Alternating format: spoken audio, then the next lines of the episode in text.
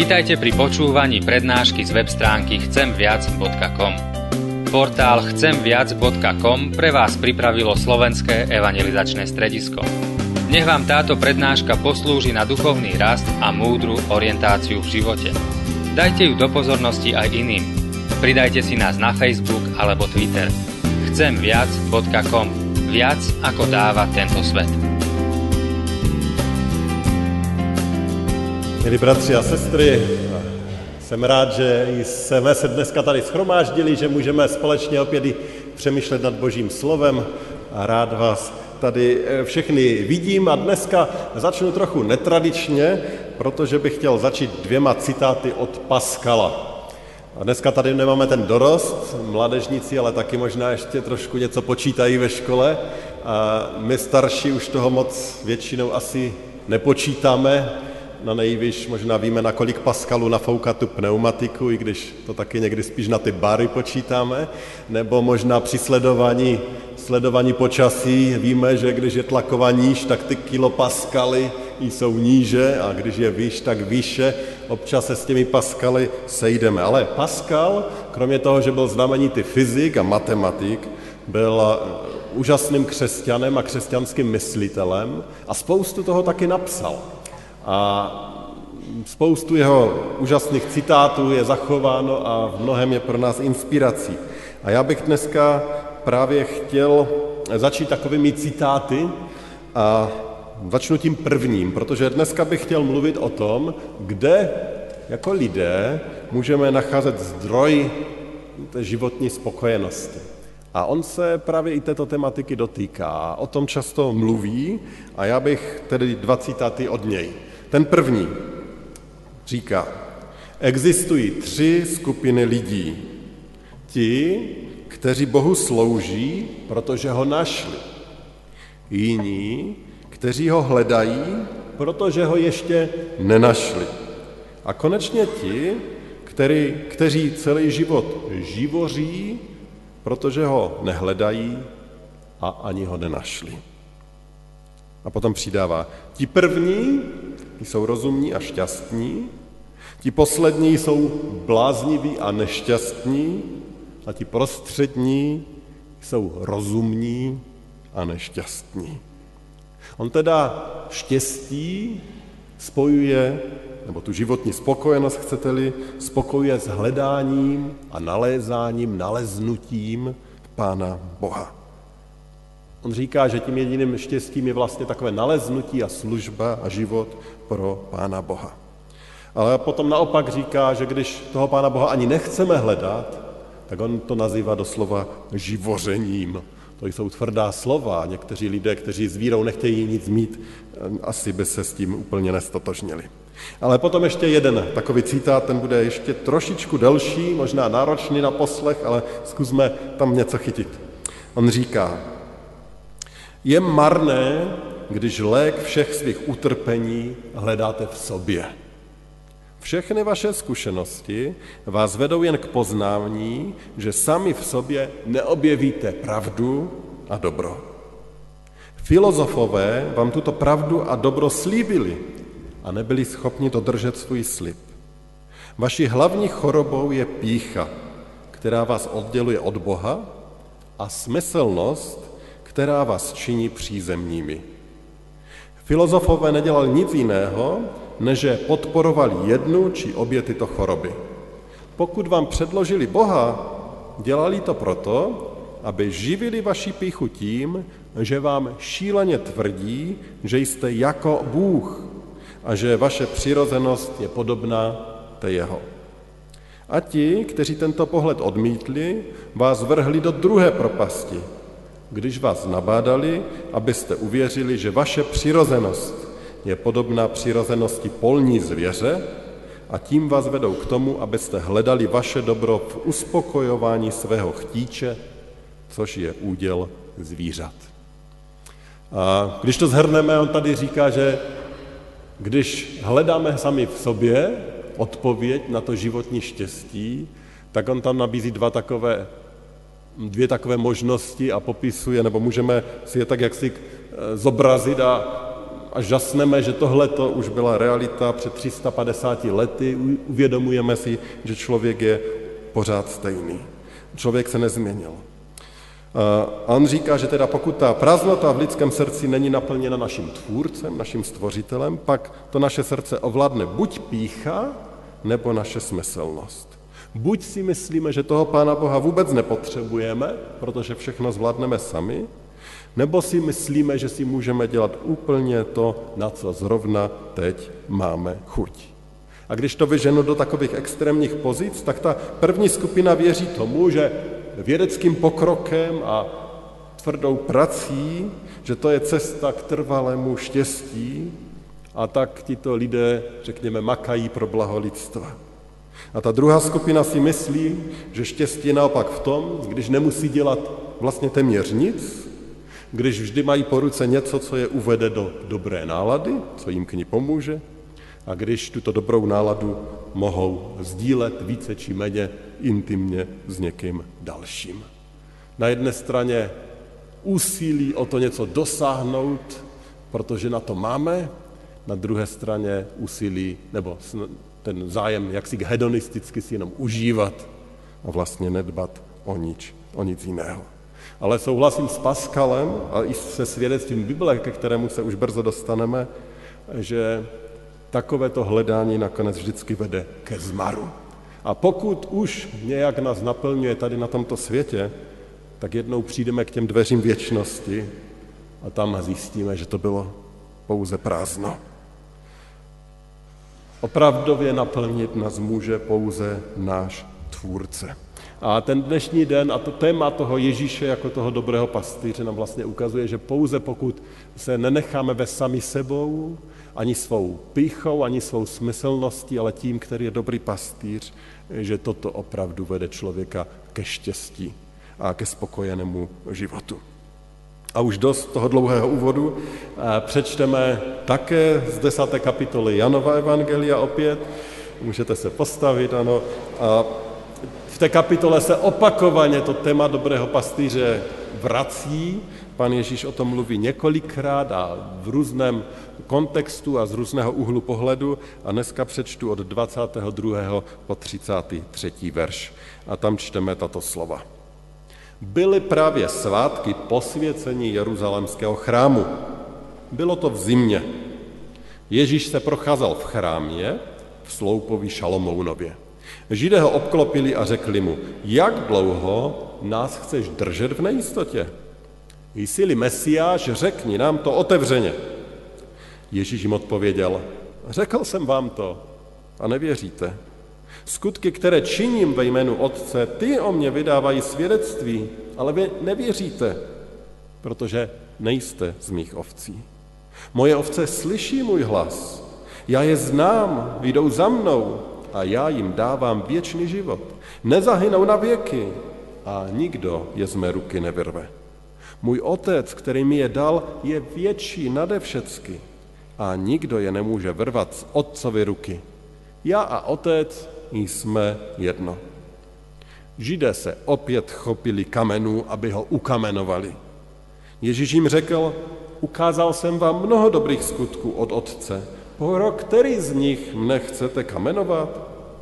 Židé mu odpověděli, nechceme tě kamenovat pro dobrý skutek, ale pro rouhání. Jsi člověk a tvrdíš, že jsi Bůh. Pomodlíme se. Pane Bože, děkujeme za toto tvé slovo. Prosíme tě, aby ta realita tebe jako toho, který nám chce být dobrým pastýřem, nás dneska chytila za srdce. Aby nás naplnila vděčností a abychom znova tě uviděli. I když možná někdy tě ztrácíme z pohledu jako toho, který nás vede. Dej nám radost z tvé přítomnosti v našich životech. Amen.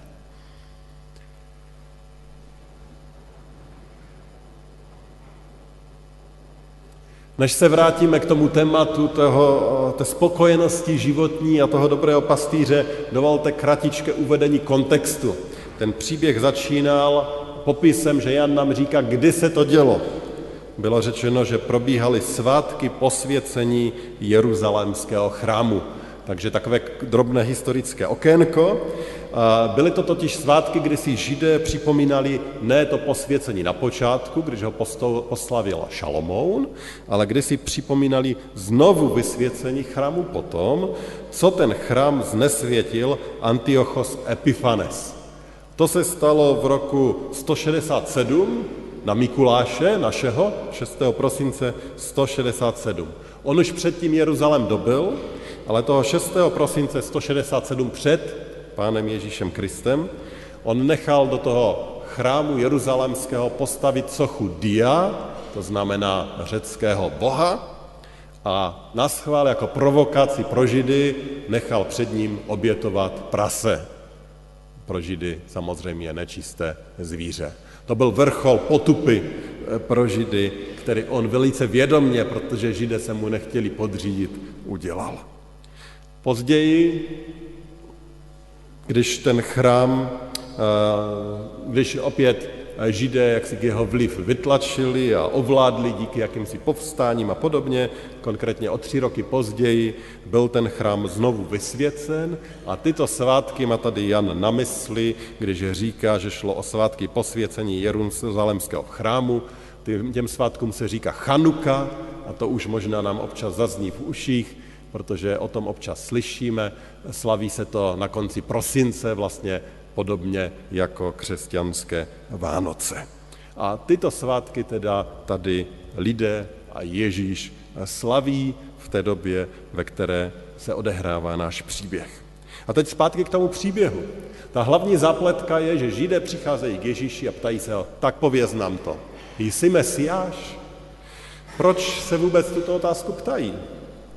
No, protože už slyšeli různé zvěsti, které o sobě Ježíš říká, protože možná už viděli nějaké zázraky, ale především proto, protože oni opravdu měli tu obrovskou naději a přesvědčení, že právě ten Mesiáš, který jednou přijde, ten jim zaručí ten spokojený, šťastný život.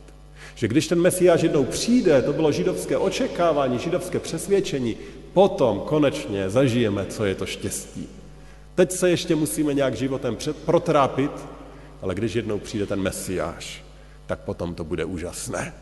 Potom budeme žít spokojené životy. Tedy oni očekávali to, že Mesiáš, zachránce, přinese štěstí, spokojenost do jejich životu. To byla jejich naděje. A tak se ptají, jsi ten Mesiáš? Ježíš jim odpovídá, řekl jsem vám to a nevěříte. Skutky, které činím ve jménu Otce, ty, ty o mě vydávají svědectví. A Ježíš jim teda říká, tak jste to slyšeli už ode mne, tak to vidíte, že dělám věci, které normální člověk nemůže dělat. Co více chcete? Vždyť to je přece jasné, jako by říkal Ježíš. Jaká byla jejich reakce? Slyšeli jste to.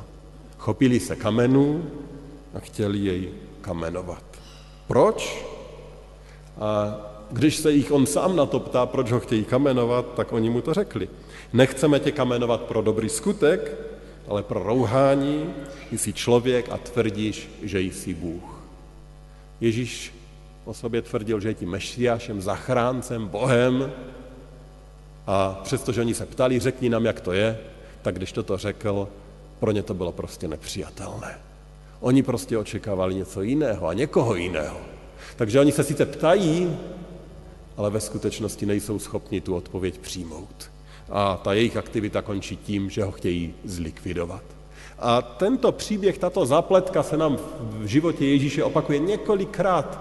Když čteme Evangelia, tak zjistíme, že to se několikrát odehrálo. Jakýsi rozhovor, možná i zázrak, výsledek je, chtějí Ježíše odstranit.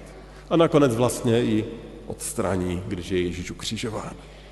Ale otázka je, proč? Proč oni toho Ježíše nemohou přijmout? A Ježíš jim to tam jasně a opakovaně říká, protože nemáte víru, protože nevěříte. A tak to je to první, co bych chtěl dneska zdůraznit, nebo první jakási teze, kterou bych chtěl říct, že ta, tu životní spokojenost má ten, kdo věří. Kdo věří Ježíši. Kdo věří, že Ježíš je tím zachráncem. To je ten první a zásadní předpoklad a té životní spokojenosti. Oni to vlastně očekávali ti židé dobře. Akorát se nepřenesli přes ten krok toho, aby uvěřili, že tím zachráncem je právě tento Ježíš, že tím mesiášem je právě tento Ježíš. A jak jsem řekl, oni si to museli uvědomovat. Někteří z nich to museli vidět. Ono to možná tak nejvýznamnější je hned o pár veršů dále, když čteme o vzkříšení Lazara. Tam čteme, že oni u toho byli. Oni viděli, jak po třech dnech v hrobu člověk, který, jak čteme, už zapáchal, protože byl v rozkladu, vstane z mrtvých, protože Ježíš ho zavolal, Ježíš ho vzkřísil. A reakce po tomto zázraku byla, že se rozhodli, že Ježíše musí zabít. A že musí zabít také Lazara, aby jiní lidé v něho neuvěřili. Odmítají eh, Ježíše. Prostě nevěří. Přestože vidí, přestože slyší, nevěří. Připomíná nám to ten biblický text, kdy je rozmluva jiného Lazara s boháčem, kteří už jsou na věčnosti, žel na té špatné straně a zažívá ten, pardon, ten boháč je na té špatné straně, zažívá hroznou bolest a prosí Abrahama, aby poslal tohoto Lazara, aby všem řekl, že nebe a peklo jsou realitou, aby je varoval. A Abraham tedy říká, v té chvíli říká, ani kdyby někdo vstal z mrtvých, neuvěří. A říká, mají Mojžíše proroky, ty ať poslouchají, teda mají Bibli, Boží slovo, ať poslouchají ty. To, to, to je nástroj, skrze který mohou věřit. Ale i kdyby někdo vstal z mrtvých, neuvěří. A přesně to se stalo. Lazar stal z mrtvých a oni stále nevěří. Proč je to tak těžké věřit? Proč je tak lehké nevěřit? Co je to vlastně víra? Dovolte, že se vrátíme k našemu augsburskému vyznání, vyznání, ke kterému se jako církev odvoláváme. Máme ho v názvu naší církve, jeden citát týkající se víry. Čteme tam. Lidem se také připomíná, že slovo víra tu neznamená pouhou znalost toho, co se stalo. Takovou mají i bezbožní, i ďábel. Ale znamená víru, která věří nejen v to, že se událost stala, ale také v její účinek. Věří v odpuštění hříchů, to je, že skrze Krista máme milost, spravedlnost a odpuštění hříchů. Tak i Augustin upozorňuje čtenáře na slovo víra a učí, že v písmech se toto slovo nemá chápat jako znalost, jakou mají i bezbožní, ale jako důvěra, která potěšuje a pozvedá zdeptanou mysl. Tedy on tady říká, že víra není jenom jakési přijetí nějakých historických faktů a nějakých událostí, ale víra je důvěra, která má účinek, která pozvedá zdeptanou mysl. Co to je pozvednutí zdeptané mysli? No, to je zažít úlevu, zažít jakousi životní spokojenost, zažít jakési životní štěstí. A teda už ten Augustín, augsburské vyznání to vlastně spojují a říká, že takováto víra, která má tento účinek, tak ta je tou vírou, o které Bible hovoří, o které je řeč. Ale opět ta stejná otázka.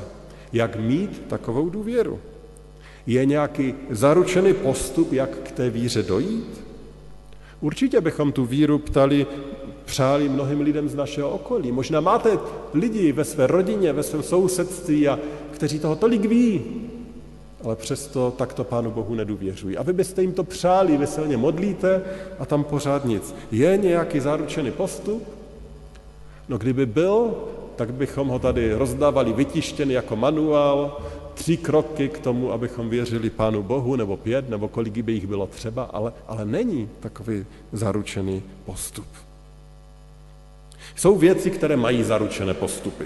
Například když si v obchodě koupíte nějakou skříňku a ona je rozložená, tak vám tam dají návod a pokud ten návod dobře budete následovat, uděláte to přesně, jak je napsáno, tak je zaručené, že budete mít skříňku, takovou, jakou vám slibovali, jakou vám prodali.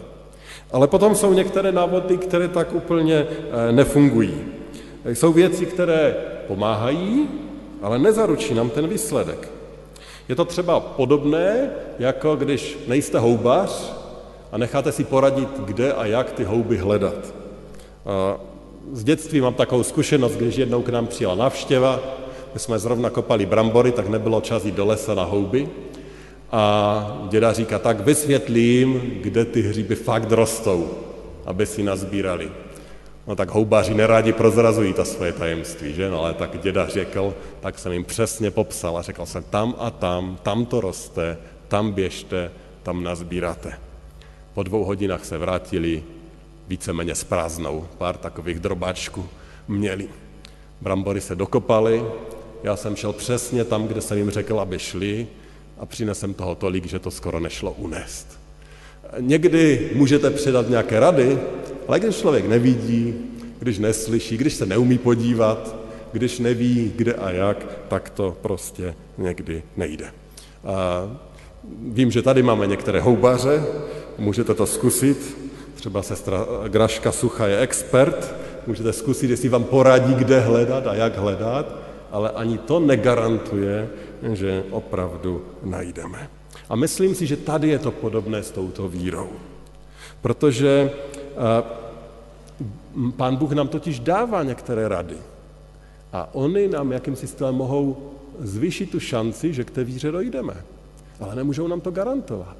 On nám říká, že když budeme číst Boží slovo a že to Boží slovo nám bude ukazovat na Krista a že skrze něho přichází víra. On nám také říká, že, že když se budeme Panu Bohu modlit a prosit ho, abychom mu mohli věřit, že on slyší a reaguje, ale, ale negarantuje nám to, že každý, kdo se nějak pomodlí, že se stane automaticky křesťanem. On říká, že když budeme chodit do schromáždění, kde se o Pánu Bohu přemýšlí, kde se lidé modlí, že to nám může pomoct k víře. Ale jen to, že někdo přijde do kostela, z něho určitě křesťana či věřícího automaticky neudělá. Jak to tedy je? Oni všechno viděli, znali písmo, modlili se a přesto jim Ježíš říká, že nevěří. V čem je problém? Co je třeba, aby se stalo? Právě ten náš text nám to odpovídá.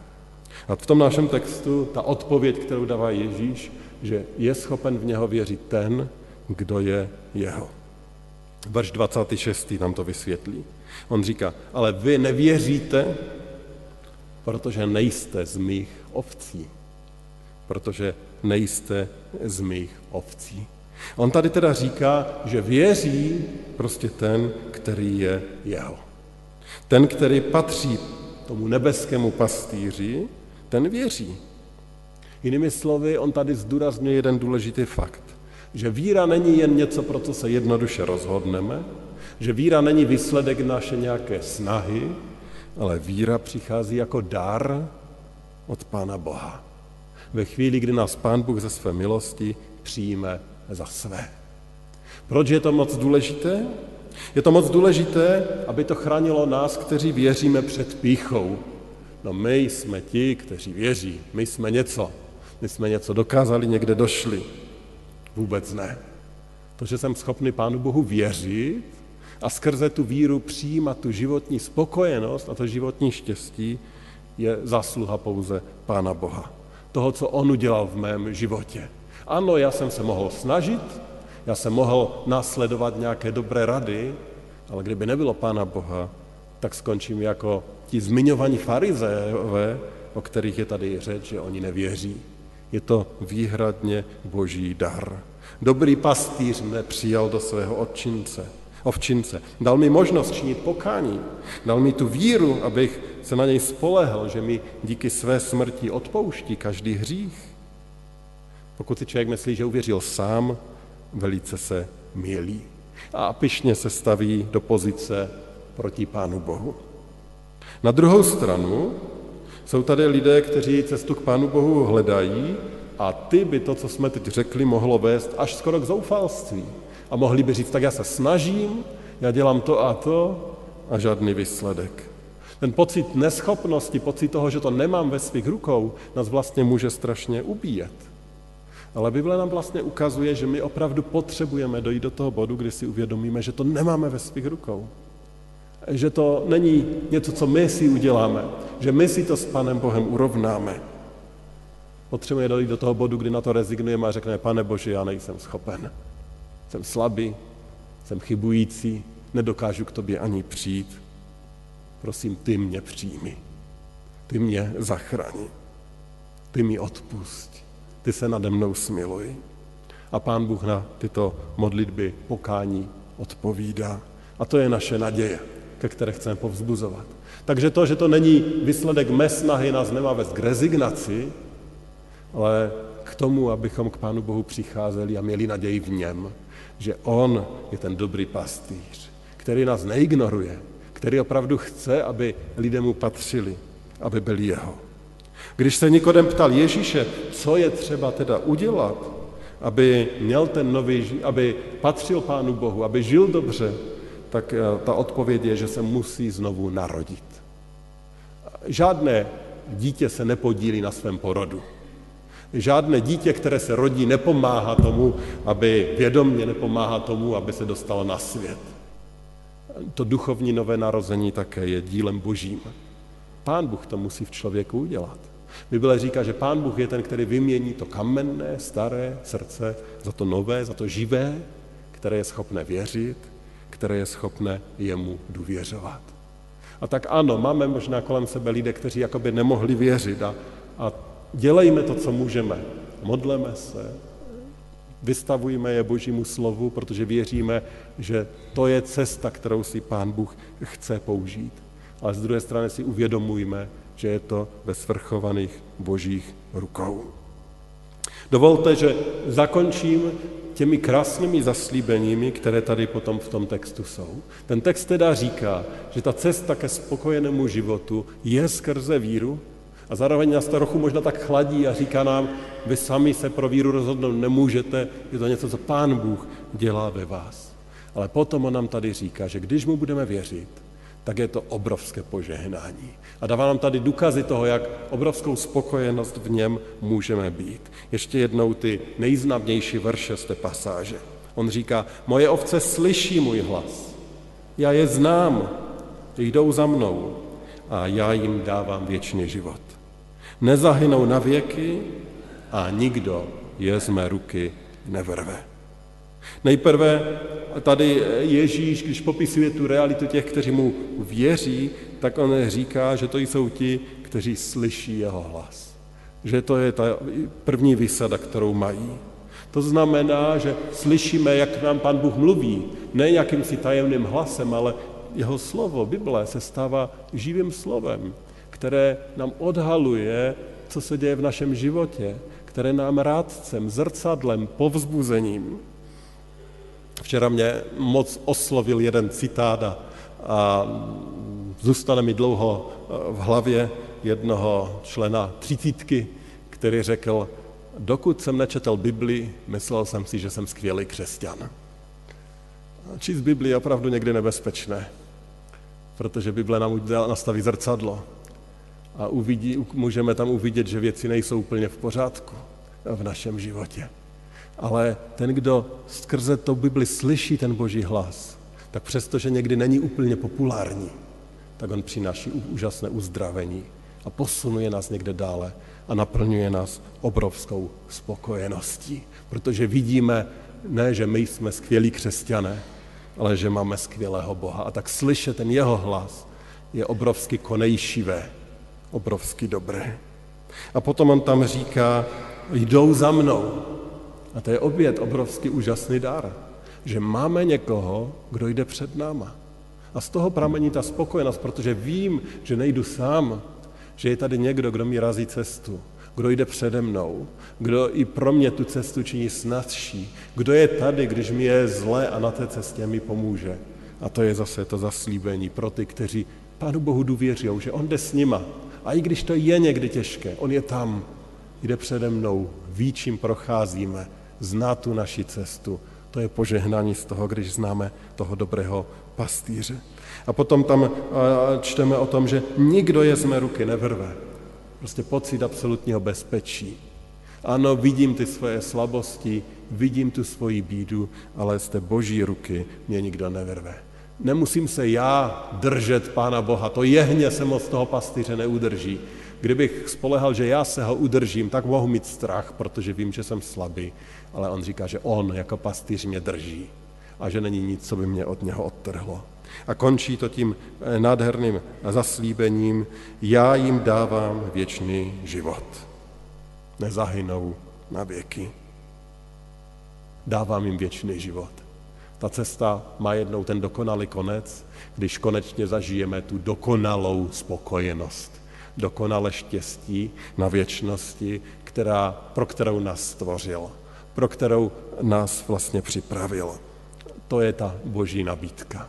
A tak to, ta neděle dobrého pastýře je úžasně, přináší tu úžasně dobrou zprávu.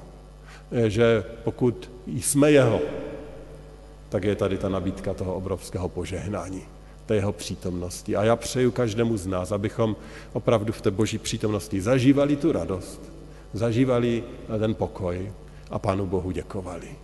Děkovali za to, že On si vybral nás, že On si nás vzal do toho svého stáda, že můžeme být Jeho, že Mu můžeme patřit, že máme tu vzácnou výsadu a kež by ten náš život byl takovým odrazem vděčnosti za to, kým On pro nás je.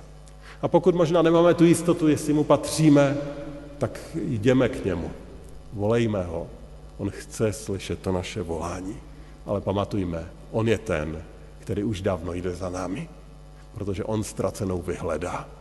On jde a hledá, aby nás zachránil, aby tebe zachránil, abychom všichni byli jeho. Amen. Pomodleme se.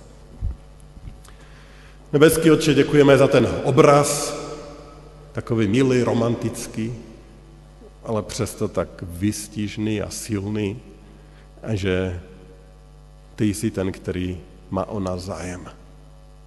Že ty jsi ten, který nám dokonce dává tu schopnost věřit ti a patřit ti a že ty nám nabízíš tak mnoha požehnání. Pane, odpust, když já sám ta požehnání nevidím, když nevidím, že jsi blízko, že jdeš přede mnou, když beru jako samozřejmost, že mne přes tvé slovo oslovuješ, ať už to je tím, že mě usvědčuješ něco, to není v pořádku, nebo naopak pozvedáš a pozviduješ a, a dáváš naději. Odpust, když nevidím, že mě držíš pevně ve své náruči. Odpust, když zapomínám, že připravuješ věčnost, která bude dokonalá. Děkuji za to, že jsi tím dobrým pastýřem a že tím dobrým pastýřem chceš být pro každého z nás. Pane, kež bychom žili v té vděčnosti za to, kým jsi, kež bychom se tebou nechali vést, kež by naše životy byly reklamou ne na nás, ale na tebe a ukazovaly, jak dobré je spolehat na někoho, který nám dal život, který nás v Pánu Ježíši vykoupil a který pro nás připravil věčný život. Dej nám, pane, tuto milost, prosíme ve jménu Pána Ježíše. Amen.